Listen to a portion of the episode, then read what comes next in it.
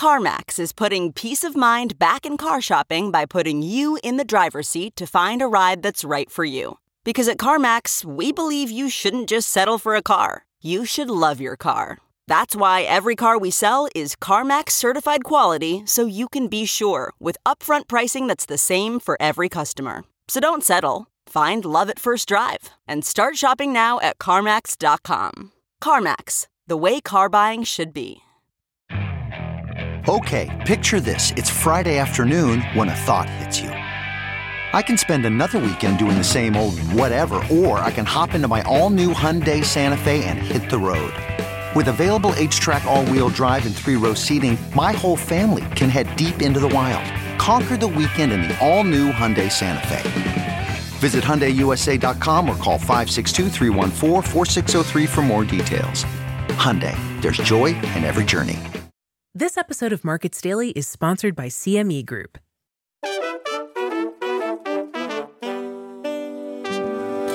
It's Friday, December 29th, 2023, and this is Markets Daily from Coindesk. My name is Noelle Acheson, Coindesk collaborator and author of the Crypto Is Macro Now newsletter on Substack. On today's show, we're talking about market moves, regulatory rumblings, financial conditions, and more. So you don't miss an episode, be sure to follow the podcast on your platform of choice and turn on notifications. And just a reminder Coindesk is a news source and does not provide investment advice. Now, a markets roundup. Crypto markets are relatively quiet today, delivering mixed returns as traders start to wind down for the year. This is despite the expiry of a record $11 billion worth of Bitcoin and Ether options earlier today. According to Coindesk indices, at 9 a.m. Eastern Time this morning, Bitcoin was up two tenths of a percent, trading at $42,817. Ether was down 1%, trading at $2,362. Elsewhere, Solana was up almost 9%, Avalanche was up 2%, Cardano was down 1%, Binance Coin was down 5%. Like I said, a mixed bag. In macro matters, let's take a look at where we're at with rate expectations and liquidity conditions. As we've discussed on previous episodes, things shifted after the last FOMC meeting. This left US rates unchanged, but markets reacted strongly to what they perceived as a change in Fed Chair Jerome Powell's tone during his statement and the press conference. There was much less emphasis on more rate hikes and more emphasis on rates being high enough to bring down inflation, which the market took to mean cuts are coming soon. Treasury futures are indicating an almost 80% probability of the first rate cut in or before March of next year, less than three months away. This is despite signs that the US consumer is still strong, which could push inflation up again, especially if energy prices start climbing. If you're wondering why markets are so obsessed with the outlook for US rates, it's because rate cuts, in theory, will unleash more monetary liquidity. Again, in theory, this will find its way into markets and drive up prices, especially of riskier assets with long duration and relatively high volatility, such as, you guessed it, Bitcoin and other cryptocurrencies. Even more important, though, are measures for financial conditions, such as the one put out by the Chicago Federal Reserve. The Chicago Fed's Financial Conditions Index takes into account money markets, which are highly dependent on interest rates. It also takes into account debt and equity markets, as well as the traditional and shadow banking systems, real estate loans, household debt, and other data points that might surprise you, but that together help paint a picture of overall liquidity available for US markets. Well, the Chicago Fed Index, which is updated weekly, shows that financial conditions are now as easy as they were in early 2022 before the Federal Reserve started hiking interest rates. And this is before any potential rate cuts next year. What this means for Fed policy is unclear. It could be that the Fed will feel it doesn't need to cut rates if financial conditions are just fine. Corporations having to pay more for loans and bond issuance may disagree, however. It could also mean that if the Fed cuts, liquidity conditions will improve by enough to push inflation up again.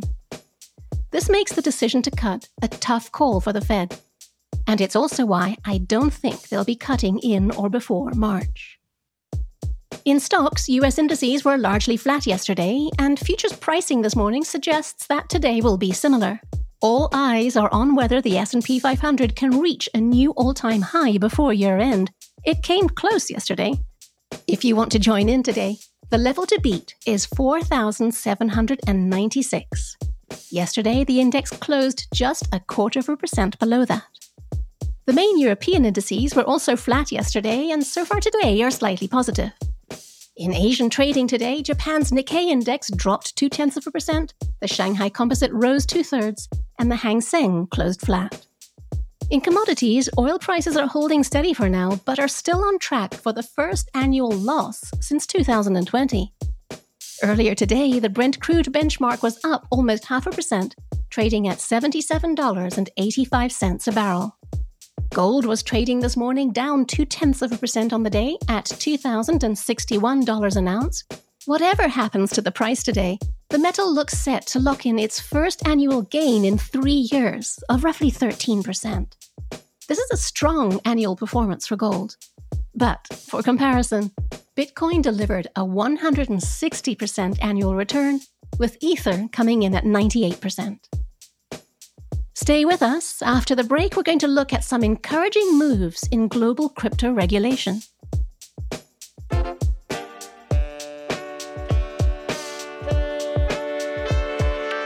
CME Group cryptocurrency futures and options provide market leading liquidity for Bitcoin and Ether trading. Participate in the Crypto Classic Trading Challenge from December 10th through December 15th for the chance to win cash prizes. Compete against your peers while test driving your crypto strategies in a risk-free simulated environment. Visit cmegroup.com slash cryptoclassic to find out more. This communication is not directed to investors of any specific jurisdiction or to recipients based in jurisdictions in which distribution is not permitted. It cannot be considered investment advice or results of market experience. Past results are not indicative of future performance. Trading derivatives products involves the risk of loss. Please consider it carefully. Full disclaimer included in show notes. Welcome back. Since it has been a short week, I'm going to depart from the usual Friday format of answering a listener question Instead, I want to talk about some intriguing moves over the past few days that suggest significant regulatory shifts in key crypto economies, specifically Nigeria, Turkey, and India. You're probably aware that these three countries have strong crypto communities despite unfriendly regulatory environments. In the Chainalysis 2023 Global Crypto Adoption Index, India ranks first in global crypto adoption Nigeria is second, and Turkey is a pretty substantial 12th. We'll put a link to the latest index report in the show notes. So, let's look at the recent moves in these economies in reverse rank order, starting with Turkey. A few days ago, President Erdogan made an unusual appointment to the interest rate setting committee of Turkey's central bank. Fatma Özkul, the appointee, is a professor of crypto assets and blockchain technology who last year published a book on crypto accounting. More recently, she has reportedly been focusing on blockchain, crypto assets, and their implications on finance. This does not mean that crypto assets will play a part in central bank policy, but if the Turkish government is about to start working on a crypto framework, as it has said it will in 2024, it can't hurt to have a knowledgeable expert straddling both the crypto and traditional finance worlds on the official team. Now, on to Nigeria, where last week the central bank walked back its ban on commercial banks servicing even registered crypto companies. This ban, which dates back to 2021, prohibited businesses that deal in crypto assets from opening bank accounts, which, as you can imagine, makes it hard to do business. Nigeria's central bank has also released a set of requirements that virtual asset service providers are expected to meet, paving the way for a more comprehensive and also supportive approach to the country's growing crypto ecosystem. Chainalysis research showed that Nigeria was one of only six countries that saw an increase in cryptocurrency transactions in the year leading up to June 2023. And finally, on to India. Yesterday, the country's financial authority took action against unregistered crypto exchanges operating in the country including ordering the communication ministry to block access to their websites. The exchanges impacted by this move are Binance, Kraken, Bitstamp, and six others. This is not so much a clampdown on crypto in India. Rather, it's more a move toward regulation in a country that just a year ago was considering a blanket crypto ban. And while this move is not good for crypto traders, it is good for India based crypto businesses. Earlier this year, Bloomberg reported a local estimate that 95% of crypto trading volume had moved to unregistered offshore exchanges. This was in response to the imposition in 2022 of a 1% tax that had to be deducted at source for each crypto asset sale on India based platforms. We could see some of the offshore exchanges decide to register in India in an attempt to retain trading volume. Bigger picture, it's a sign that India is finally gearing up to establish a legal framework for its crypto ecosystem. In turn, this could unleash even more innovation in an already innovative community, as well as more interest from India's population in crypto assets as portfolio diversifiers. As we know, regulation tends to move slowly, especially if, like India, countries are eager to coordinate with global moves. The big takeaway, though, is the overall upside for crypto development and investment if these three key crypto ecosystems can finally start to grow their businesses with some regulatory clarity and local support. India, Turkey, and Nigeria are very large crypto markets even today. Should they start to see accelerated growth, just imagine the impact on the crypto market as a whole. Thanks for listening. That's it for today's show. For more crypto podcasts, check out the Coindesk Podcast Network.